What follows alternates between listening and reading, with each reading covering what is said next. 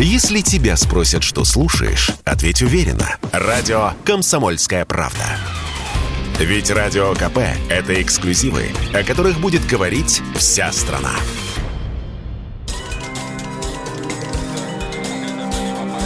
История мирового шпионажа. Сто лет нелегальной разведки. О ее создании рассказывает Николай Долгополов, заместитель главного редактора российской газеты, автор 16 книг о разведчиках. Часть первая.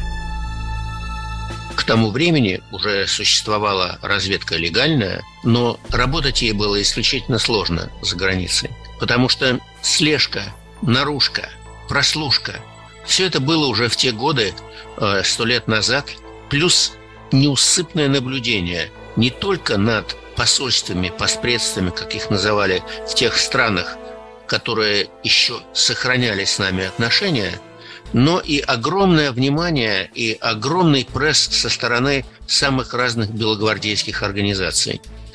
И вот поэтому было решено попробовать использовать другие методы работы. А какие это методы работы? Что может, э, скажем так, разведчику дать и расширить э, его горизонты? Ну, конечно, это разведка нелегальная. Что такое нелегальная разведка? Давайте сразу вот определим. Когда человек едет в зарубежье и работает в посольстве, допустим, или в торгпредстве, или на каком-то предприятии под своей фамилией, это разведка а, легальная. То есть это разведка под крышей.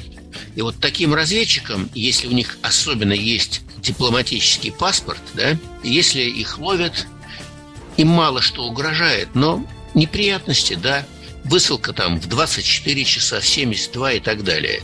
Наверное, э, в эту страну они больше никогда не поедут, где они засветились. Может быть, и в другие страны, союзницы той самой страны но не более того. А нелегальная разведка – это совсем иное дело. Это работа, как говорят разведчики, в особых условиях, под чужим именем, под чужой легендой и, естественно, с чужими документами. Вот это и есть та самая разведка, которая может быть под силу даже то, что совсем недоступно разведке легальной.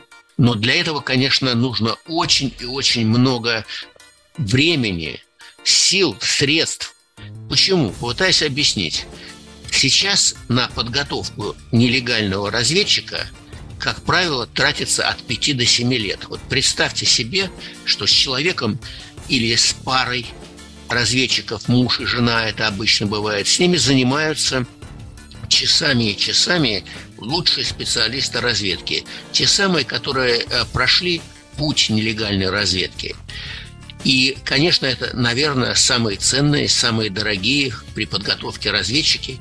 Но и тот материал, который они добывают, он самый дорогой и самый ценный. И если, вот не дай бог, такой разведчик попадается, а такие случаи бывали, то уже здесь ему не поможет никакое посольство, никакое консульство, да и даже сама страна, которую он представляет, вряд ли моментально сможет оказать ему а, помощь. То есть руку помощи хочется протянуть, но невозможно, ведь человек находится в зарубежье под чужим именем.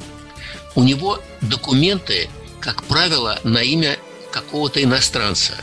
Документы это могут быть и подлинными, которые э, каким-то образом попали в руки разведки, и документы могут быть, э, скажем так, изготовлены э, здесь, э, в центре.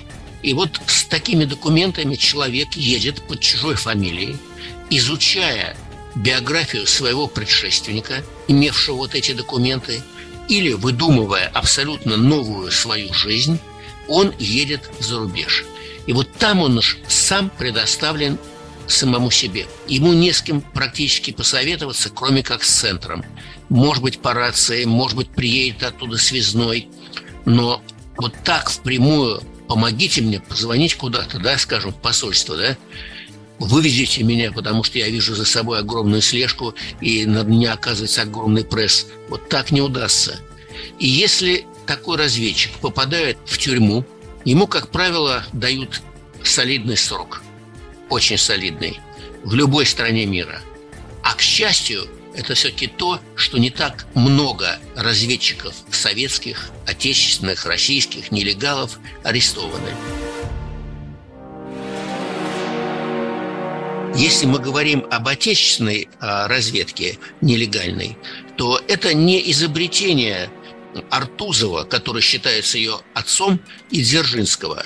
Ведь и при царской власти была некая нелегальная разведка. Очень интересно, что она существовала при так называемой квартирмейстерской службе. И вот эта квартирмейская служба, квартирмейстер, ну, совсем как бы далеко от разведки, да, вот она осуществляла разведку, причем и нелегальную. И вот один из примеров, хочу привести вот такой нелегальной разведки до 17 года. О ней рассказывал мне, э, я думаю, что величайший наш организатор нелегальной разведки генерал-майор Юрий Иванович Дроздов, который возглавлял именно управление нелегальной разведки с 1979 по 1991 годы. И вот Дроздов мне рассказывал, что в каких-то там 56-х годах один из руководителей советского государства нанес э, первый визит в страну, э, с которой, в принципе, у нас э, давным-давно не было таких тесных отношений. И вот э, в этой стране совершенно неожиданно во время его визита в посольство явились два буддийских монаха и попросили встречи не с кем-нибудь, а с резидентом. То есть, значит, это люди, которые что-то знали, что есть там резидент, что есть вот какие-то такие вещи. Ну, сначала их приняли за каких-то чудаков, а подумали, что, возможно, а, вот во время приезда руководителя а, нашей страны затевается какая-то провокация – Монахи неплохо говорили по-русски, но, конечно, уже и с акцентом, да и язык их был старорежимен. Но действительно в них поверили, стали с ними разговаривать. Каково же было удивление резидента советской разведки, когда он понял, что говорит с двумя офицерами русской армии, которые были заброшены в эту страну а, как раз а, накануне Первой мировой войны.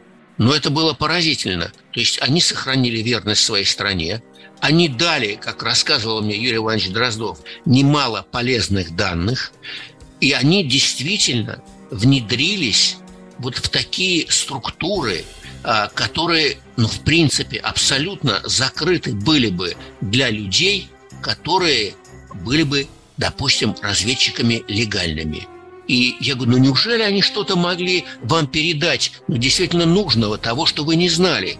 И Игорь говорит, очень много интересного, очень много. Я говорю, «А о чем же? Ну, вы знаете, особенно о том, как ведется разведка вот в таких странах, где существует буддизм и процветает, английской разведкой. И понимаете, вот это вечное противостояние а, российская, советская, отечественная разведка и английская разведка очень сильная, очень разветвленная и, я бы сказал, а, весьма удачливая.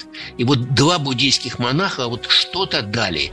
Я говорю, ну а что? Ну, вы знаете, об этом не стоит говорить, но методы а, разведки английской, как они вели слежку, как они распространяют свое влияние на довольно большую страну, а, с кем из руководящих деятелей они пытаются завязать отношения в первую очередь.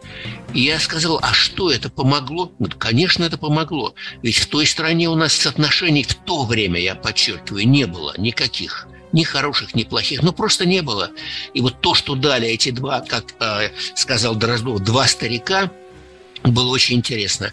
Причем он мне рассказывал, что у них а, уже у советских разведчиков создалось впечатление, что все же в определенный момент эти два буддийских монаха, да, два офицера российской армии, русской армии, они все-таки попали под колпак англичан. Тут интересно э, два факта. Во-первых, на мой взгляд, все-таки первый факт, что люди, то есть продержались, ну, около полустолетия вот под своими легендами. Это во-первых. Во-вторых, что за эти 50 лет, несмотря на смену режимов, эти люди остались верными своей стране. Вот это и есть нелегальная разведка. Если говорить о советской нелегальной разведке, на мой взгляд, вот эта разведка началась со знаменитой операции «Трест». Но она, в принципе, была использована а, для того, чтобы внедрить в организации белогвардейские, иммигрантские, сугубо против нас враждебные а, своих людей. Как это было сделать? А, потому что тут уже все люди были наперечет, все друг друга знали, особенно там в зарубежье. И вот тогда было решено использовать фиктивную организацию, которая называлась «Трест». Эта организация была якобы могучая, якобы разветвленная по всей стране. А возглавлял ее бывший действительно статский советник. И вот его удалось перевербовать, хотя, собственно, а, его и сначала-то и судить и бросать в застенки ЧК было не за что. Просто он очень много, говоря по-простому, трепался о том, что скоро советской власти придет конец. Вот его задержали, стали с ним беседовать. Короче говоря, его убедили, что надо работать на советскую власть. И вот под его легендой, действительно, статский советник – это, если в переводе со старых российских чинов, это генерал. Вот под его покровительством создалась огромная разветвленная организация, чисто фиктивная. Продолжение через несколько минут. История мирового шпионажа. Сто лет нелегальной разведки. О ее создании рассказывает Николай Долгополов, заместитель главного редактора российской газеты, автор 16 книг о разведчиках. Часть вторая. Было решено использовать фиктивную организацию, которая называлась «Трест», она стала засылать своих эмиссаров, вот здесь уже под чужими именами, в самые разные страны, ну, конечно, в основном Европы, где были очаги белогвардейской иммиграции советской молодой России враждебные. Работа состояла в том, чтобы сдержать вот этих людей, которые были выгнаны советской властью в изгнание – которые создавали свои воинские организации типа Российский общевойсковой союз РОС или другие, даже более экстремистские, от диверсионных действий против молодой Советской Республики. И а, это удавалось на протяжении долгих лет – но это не бывало успешная операция была, потому что вот люди, которые приезжали в эти страны, встречались даже с великим князем э, Николаем, бывшим главнокомандующим Белой армии, а, а точнее той армии, которая участвовала а, в Первой мировой войне. Это был дядя царя Николая II. И даже его, опытного, немолодого человека, сумели убедить в том, что такая есть организация. К Утепову приезжали личности под чужим прикрытием, но, правда, вместе со статским советником, которые никогда в жизни не носили дворянских титулов, но были такими блестящими актерами, что вот под чужими именами, под чужими фамилиями они пытались внедрить в головы своих противников мысль о том, что если вы начнете а, вот свои диверсионные действия, если вы начнете активно выступать против советской власти, наша организация будет разгромлена. И тогда все надежды на то, что власть в Советском Союзе будет захвачена монархическими кругами и мирным путем, все эти надежды рухнут. Поэтому давайте потихонечку взламывать эту советскую власть изнутри и очень аккуратно, очень аккуратно стараться сделать так, чтобы нас не распознали, чтобы мы могли как можно больше действовать. И вот вы знаете, это вот все шло в течение там семи лет. И, может быть, шло бы и дольше, если бы Артузов не допустил одну роковую ошибку, поверив в искренность одного из бывших белых офицеров, ставшего Непманом, который, собственно, и выдал эту организацию. Но это естественный конец любой из таких масштабнейших операций, в которых участвовало десятки и десятки людей. Но где-то вот эта прочная нить могла и порваться. Вот она порвалась, к сожалению. Очень волновался Минжинский, который стал на место умершего Феликса Эдмундовича Дзержинского. Очень волновался Артузов. Какова будет реакция Сталина? А Сталин неожиданно сказал, ну, хорошо, что это все закончилось. Почему хорошо? Да потому что благодаря вот этой организации во многих газетах европейских стран стали появляться такие статьи, что в России в советской действует настолько сильное монархическое подполье, что скоро этой стране конец. Но тоже не нужно было переигрывать. И вот как бы конец этой организации был неприятен очень, но исторически, я бы сказал, закономерен и неизбежен. Польза этого треста, но абсолютно неизмерима. Были очень такие большие сомнения – а стоит ли вот такие а, затевать операции. Но Трест доказал, что стоит, то время, силы, средства, которые в это вкладывались, и то количество людей, которое в них было использовано, они свою цель оправдывали. Это я рассказывал вам о первых шагах, но были, что называется, и шаги вторые. И вот здесь я вам хочу рассказать о лучшем вербовщике советской довоенной разведки. 1938 год лучшим вербовщиком считался Арнольд Дейч. Родился а, в Словении, потом переехал в Австрию. Отец его был мелким каким-то коммерсантом, а Дейч поверил в идеи коммунизма, в раннем возрасте вступил в австрийскую компартию, его стали использовать люди из австрийского Коминтерна. Потихонечку он понял, что, в принципе, он работает на советскую разведку. Это был очень такой медленный шаг, медленный переход. Потом он а, приехал в Советский Союз. Вот здесь, я думаю, и состоялась официальная, назовем это словом, вербовка Дейча. И он а, стал работать уже осознанно на наши специальные органы. Это была такая внешняя разведка, уже можно назвать ее так, прообраз сегодняшней службы внешней разведки, которая отправила Дэча под чужой легендой, под чужим именем, с чужой судьбой в Лондон.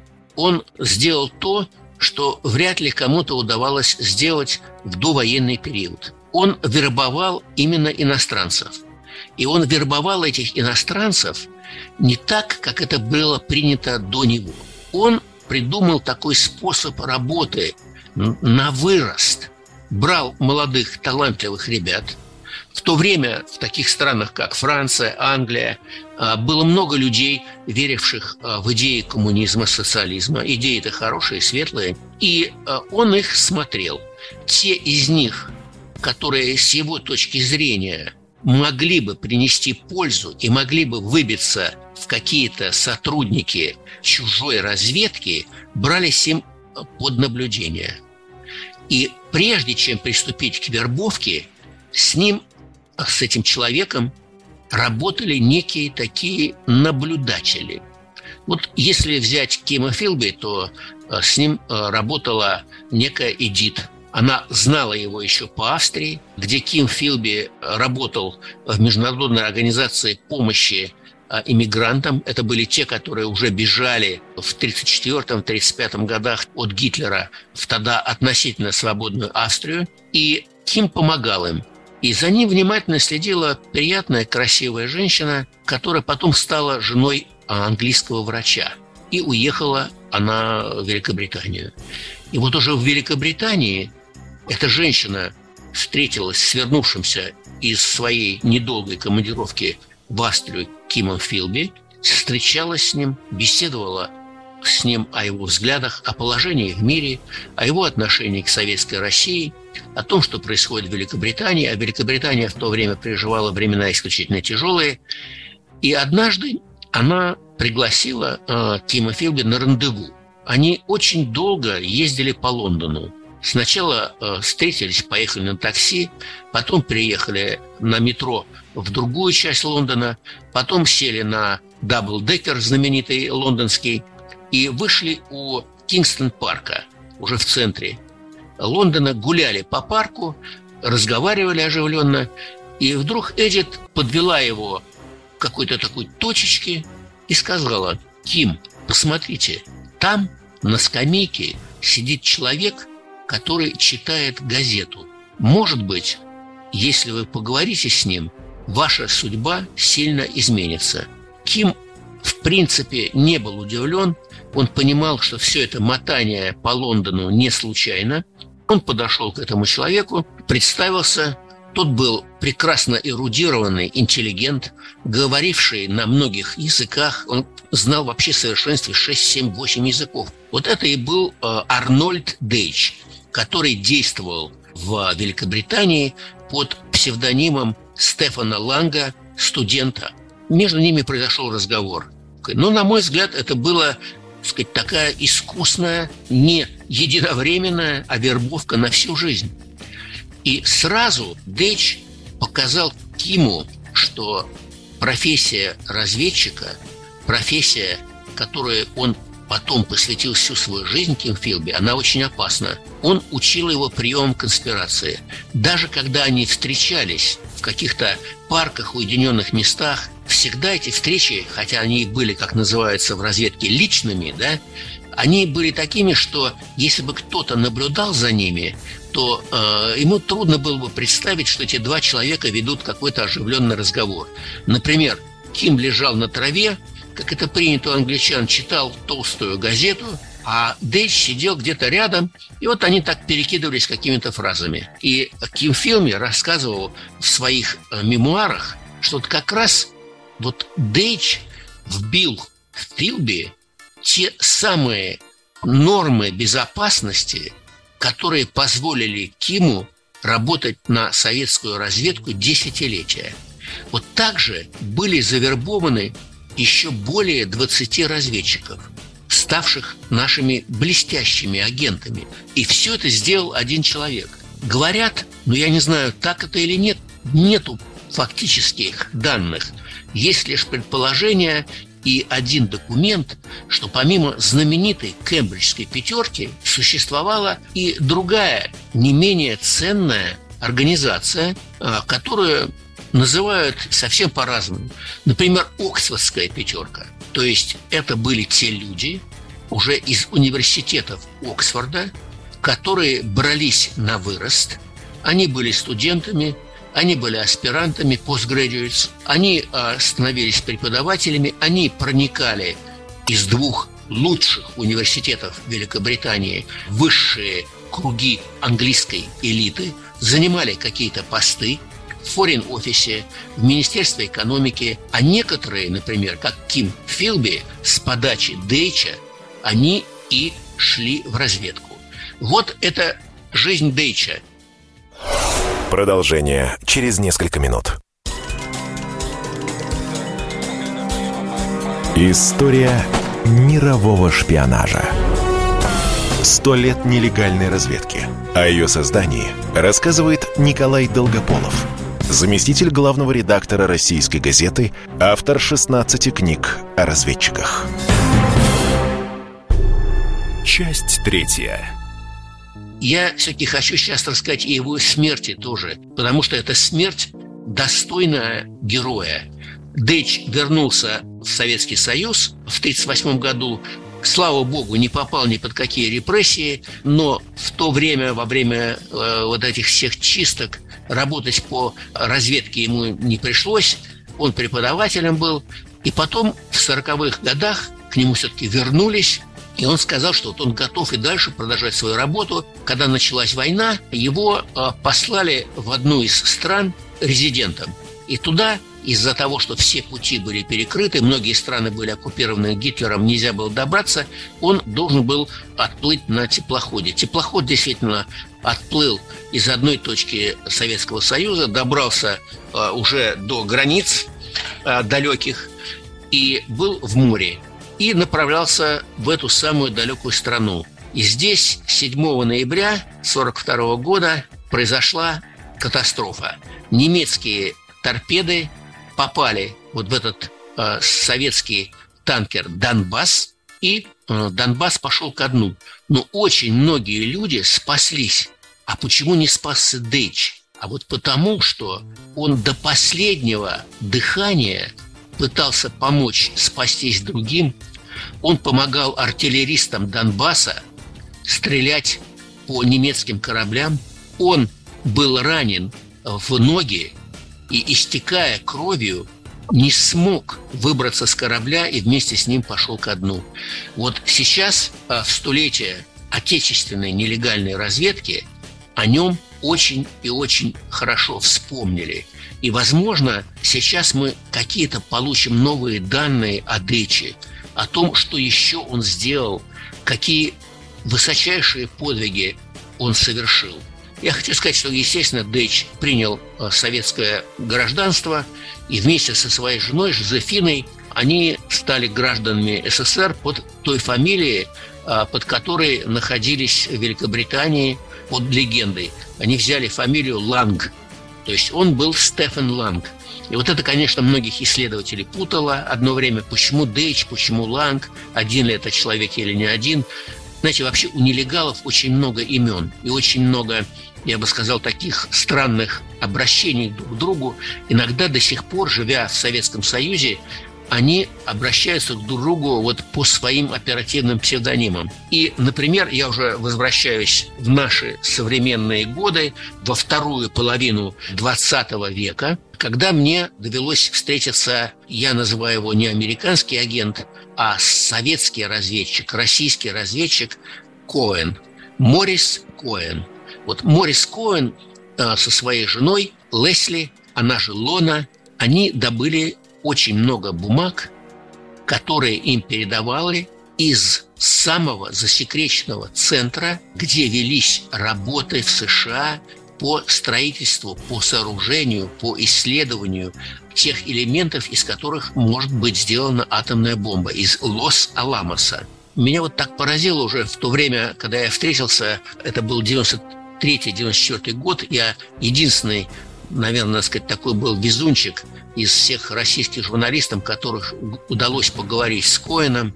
Лесли уже бедная умерла от рака легких – а он был жив, очень был э, не, не молод, по-русски почти не говорил, беседовали только на английском.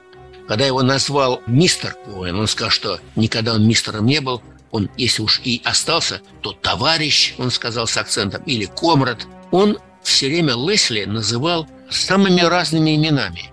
Я никак не мог понять вообще, почему это. И, кстати, а, люди, которые его хорошо знали, говорили, что и она называла его совсем по-разному. И Морис, его основное имя, Питер. Вот под этим именем он работал уже не в Америке, откуда он, собственно, родом, а в Великобритании, где они с женой были связняками очень результативного, тонкого советского разведчика Конана Молодого, он же сэр Лонсдейл. Гордон Лонсдейл. И вот молодый добывал секреты из Портсмута.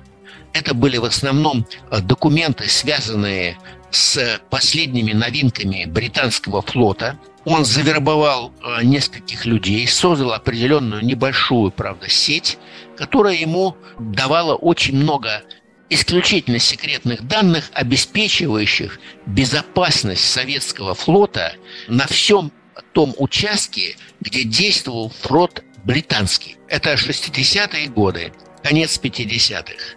И здесь ему были посланы двое помощников. Это были как раз э, Моррис и Лона. А работали они уже под легендой такой, что они оба приехали в Лондон из города в Новой Зеландии, и они хотят в Лондоне открыть магазин букинистический открыли довольно-таки далеко от Лондона, в пригороде. Было видно, что они букинисты только начинающие, но очень и очень аккуратные, любящие книги, жили в коттедже неподалеку от своего магазина, и вот оттуда они и передавали все материалы, которые удавалось заполучить Конану Лансдейлу. Здесь, чтобы не создавалось вот такое впечатление, что э, все это так было удачно и безошибочно, я хочу сказать, что все дело закончилось тяжелым и даже тяжелейшим провалом. Потому что э, один из, э, скажем так, завербованных Коном Молодом агентов э, стал пить, стал тратить как раз те деньги, которые ему давала советская разведка. Ведь если до войны большинство наших друзей-агентов работали за идею бесплатно, то после Второй мировой войны им платили, их, платили неплохие деньги по тем временам. И вот э, попал этот человек под колпак британской разведки, не было уверенности, что он э, шпионит на Советский Союз, на него надавили, он сразу раскололся и вывел на Конана Молодова – а Конан Молодый работал постоянно со своими связистами. И, естественно, естественно, за ним была установлена слежка. И вот когда Молодый-Гордон Лонсдейл побывал у неких э, букинистов в какой-то очередной энный раз, английская Secret Intelligence Service поняла, что да, тут существует какая-то связь, и установила слежку и за этими букунистами. Э, они были все арестованы. Был очень тяжелый, тяжелый суд, в котором э, не было никакого следования британским законам. Дело в том, что Гордон Лонсдейл, он же Молодый, взял всю вину на себя, сказав, что использовал вот эту пару радистов в темную – что они не знали, на кого они работают, что вот он им платил деньги, что он их чуть что не совратил и так далее, и так далее. И вся вина на, на мне. Вот ему дали четверть века а, заключения, а на его слова о том, что эта пара была просто использована в темную, внимания не обратили, и они получили по 20 лет режима строгого. Случилось так, что как раз в это время из тюрьмы сбежал другой наш разведчик, Джордж Блейк. А как раз Морис Коэн находился с ним в одной тюрьме. И даже по недосмотру британцев с ним подружился. И вот когда Блейк сбежал, условия содержания стали невыносимыми. В тюрьме на острове Мэн до суши было там десятки миль. Из этой тюрьмы за все время ее существования не было зарегистрировано ни одного побега. Но, правда, а, Молодого быстро отменяли. И Молодый говорил Питеру Моррису Коэну, ты знаешь, мы с тобой еще встретимся 7 ноября на параде, посвященной 7 ноября на Красной площади. Ну, конечно, Коэн к этому относился несколько скептически, но тем не менее, вот когда побег, который затеял Блейк, удался, он понял, что, может быть, что-то ему тоже поможет. А что он очень верил в то, что советская нелегальная разведка и вообще советская разведка о нем не забудут, и о его жене. И вот когда они сидели в тюрьме, они переписывались, и он писал, Питер Моррис писал своей жене, «Я чувствую, как наши друзья скрежеща роют землю, чтобы достать нас оттуда, прямо из-под самой, из-под земли, чтобы мы были снова вместе и свободны». Понимаете, какая вера то, что советская разведка его спасет. А, может быть, спасла и любовь к Лоне, они очень друг друга любили. А может быть, и действительно плюс к этому его, конечно же, выручила именно советская разведка. Хотя в силу разных причин она вынуждена была действовать под чужим флагом, то есть под флагом другой страны. Тем не менее, это удалось, и после десятилетней почти отсидки Лона – и Моррис были освобождены, на самолете отправлены в Лондон. Из Лондона на самолете были отправлены э, в Варшаву, пробыли какое-то время в Варшаве, а уже потом переехали в Советский Союз, в котором, э, собственно говоря, и жили до самой своей смерти. Э, Лона умерла раньше, Коэн позже, им было присвоено звание героев. Обратите внимание, не Советского Союза, а России э, в 1995 году и, к сожалению, посмертно. Морис не дожил до этого светлого дня. Продолжение через несколько минут. История мирового шпионажа. Сто лет нелегальной разведки. О ее создании рассказывает Николай Долгополов, заместитель главного редактора российской газеты, автор 16 книг о разведчиках. Часть четвертая. Расскажем теперь, может быть, о том, что происходит э, уже в наше время, в наши дни – вот в 2017 году было присвоено звание Героя России Юрию Анатольевичу Шевченко. Случилось так, что мы с ним познакомились в 2012 году. Получилось, что а, в это время как раз началась работа над изготовлением памятника другому а, герою но Советского Союза, первому герою среди разведчиков, нелегалов, я подчеркиваю, именно нелегалов, да, Геворку Андреевичу Вартаняну. Ну, Вартанян умер, собралась такая небольшая группа людей, меня пригласила жена Вартаняна, конечно же, тоже разведчица нелегал Гарли Ивановна. И вот пять человек сидели и обсуждали проект памятника. Я сразу скажу, что я там был на последних ролях. Просто Гарли Ивановна меня очень а, попросила, чтобы я а вот из всего того, что у нас было наговорено и сделано с Вартаняном, я написал о нем книгу, вот, чтобы я выбрал какие-то слова, которые его характеризуют. Вот я это сделал. Там же был э, очень известный скульптор Андрей Ковальчук, который, собственно, и сделал э, вот этот самый памятник, который э, сейчас э, на могиле и Вартаняна, и его супруги Гарли Ивановны.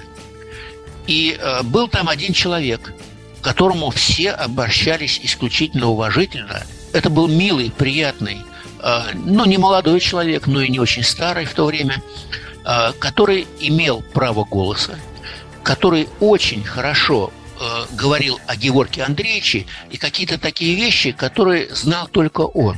Со временем мы познакомились, и оказалось, что это не то, что ученик Вартаняна, нет, не ученик, но это последователь, понимаете, Вартаняна, а, который принял от Георга Андреевича его великолепную нелегальную эстафету. Это был вот Юрий Анатольевич Шевченко, который работал а, в десятках стран самых и самых разных. И так как это еще, пользуясь таким, опять-таки, термином, свежий был нелегал, недавно пришедший оттуда из поля, да, это называется работать в поле в особых условиях. Вот он, он, конечно, пока не так известен, как другие. Но, тем не менее, о нем было разрешено писать, с ним мы часто встречались, и вот я его назвал «человек в берете». Почему? Но об этом можно уже рассказать, и я об этом рассказывал в некоторых книгах. Вот, вы знаете, он всегда ходил в берете.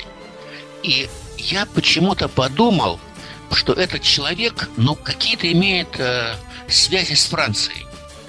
И э, как-то мы стали с ним говорить по-французски, я был поражен. Он э, говорил по-французски, но именно с таким неподражаемым, абсолютно четким французским, парижским акцентом. И я спросил его, ну вот вы употребляете Э, такие термины, которые э, могут э, знать лишь люди, прожившие ну, довольно долгое время во Франции. Он говорит, ну вы угадали. Я говорю, ну я вот жил там, работал корреспондентом комсомольской правды пять с лишним лет. Но я выучил язык там в Иньязе. Он говорит, ну а я выучил язык в разведке. Я очень долго готовился к этой поездке, очень долго, даже дольше, чем некоторым людям хотелось. Я хотел поехать а, на свои первые задания именно подготовленным. Он, в принципе, был по профессии архитектор, причем очень хороший, и художник, а художник блестящий. И вот он а, работал в Париже. Так как-то мы разговорились, И я понял, что вообще это была фантастическая история. Он работал под прикрытием художника, рисовал на Монмартре. Мы туда ходили э, всегда, журналисты возили наших гостей – и всегда было очень интересно посмотреть, как работают художники-французы. Вот среди художников-французов, возможно, в те годы был и наш вот нынешний знакомец, э, герой будущей э, России, э, Юрий Анатольевич Шевченко. Под каким именем он там работал, я не знаю, что он там делал, я тоже не особенно понимаю, хотя думаю, что его работа была связана именно с самыми серьезными, важнейшими проблемами.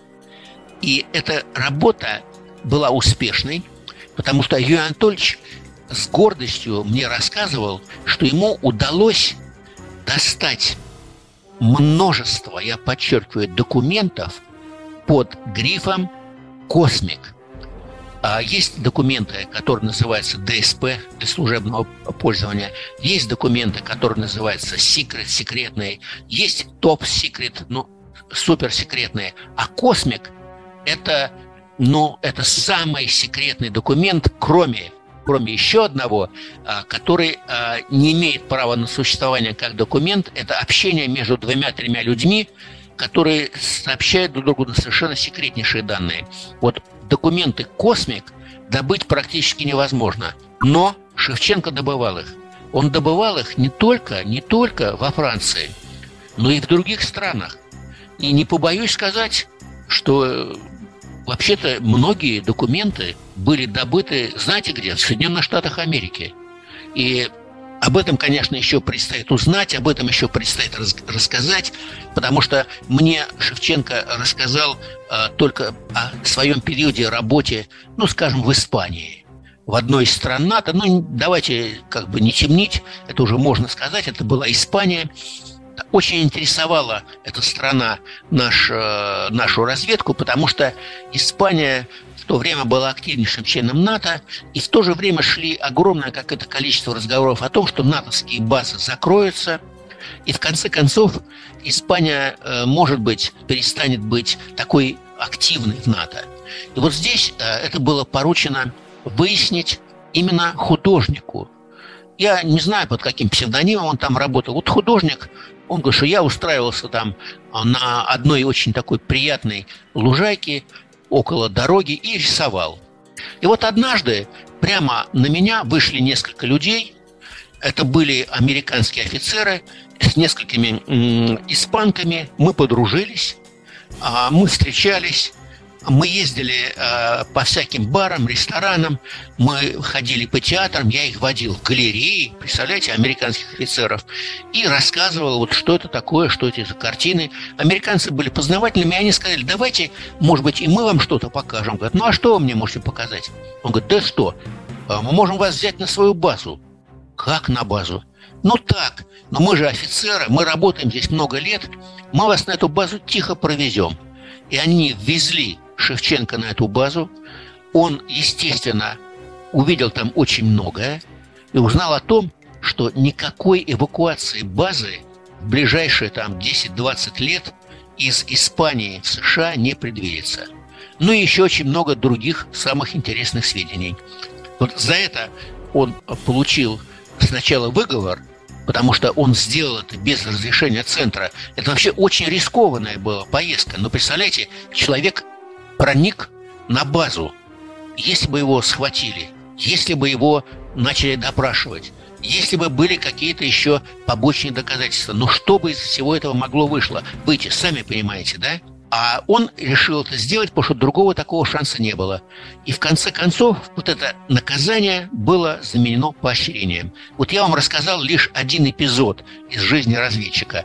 И, к счастью, я подчеркиваю, к счастью, вот как и у Вартанянов, так и у Шевченко на его пути не встретились предатели. Это счастье, потому что вот самое большое э, рискованное, что э, угрожает разведчику-нелегалу, это предательство. Потому что вот просто так его обнаружить невозможно. Должны быть какие-то сведения на нем, какие-то обстоятельства, в которых он засветился. Разведчики эти люди очень и очень аккуратные. И вот здесь и Шевченко, и Вартанян говорил а, одно и то же. Нам очень повезло, мне очень повезло, потому что на пути не встретилось предателей. Вот Шевченко совершенно благополучнейше, как и Вартанян, а, вернулись а, на родину. И на родине вот они стали героями.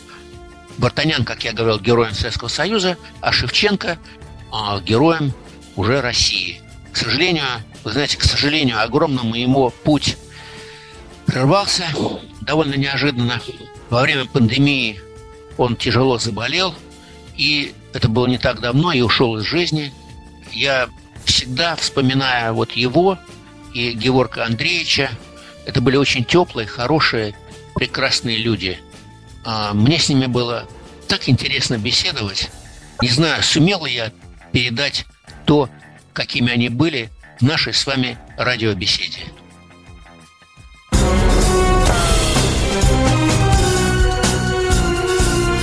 История мирового шпионажа.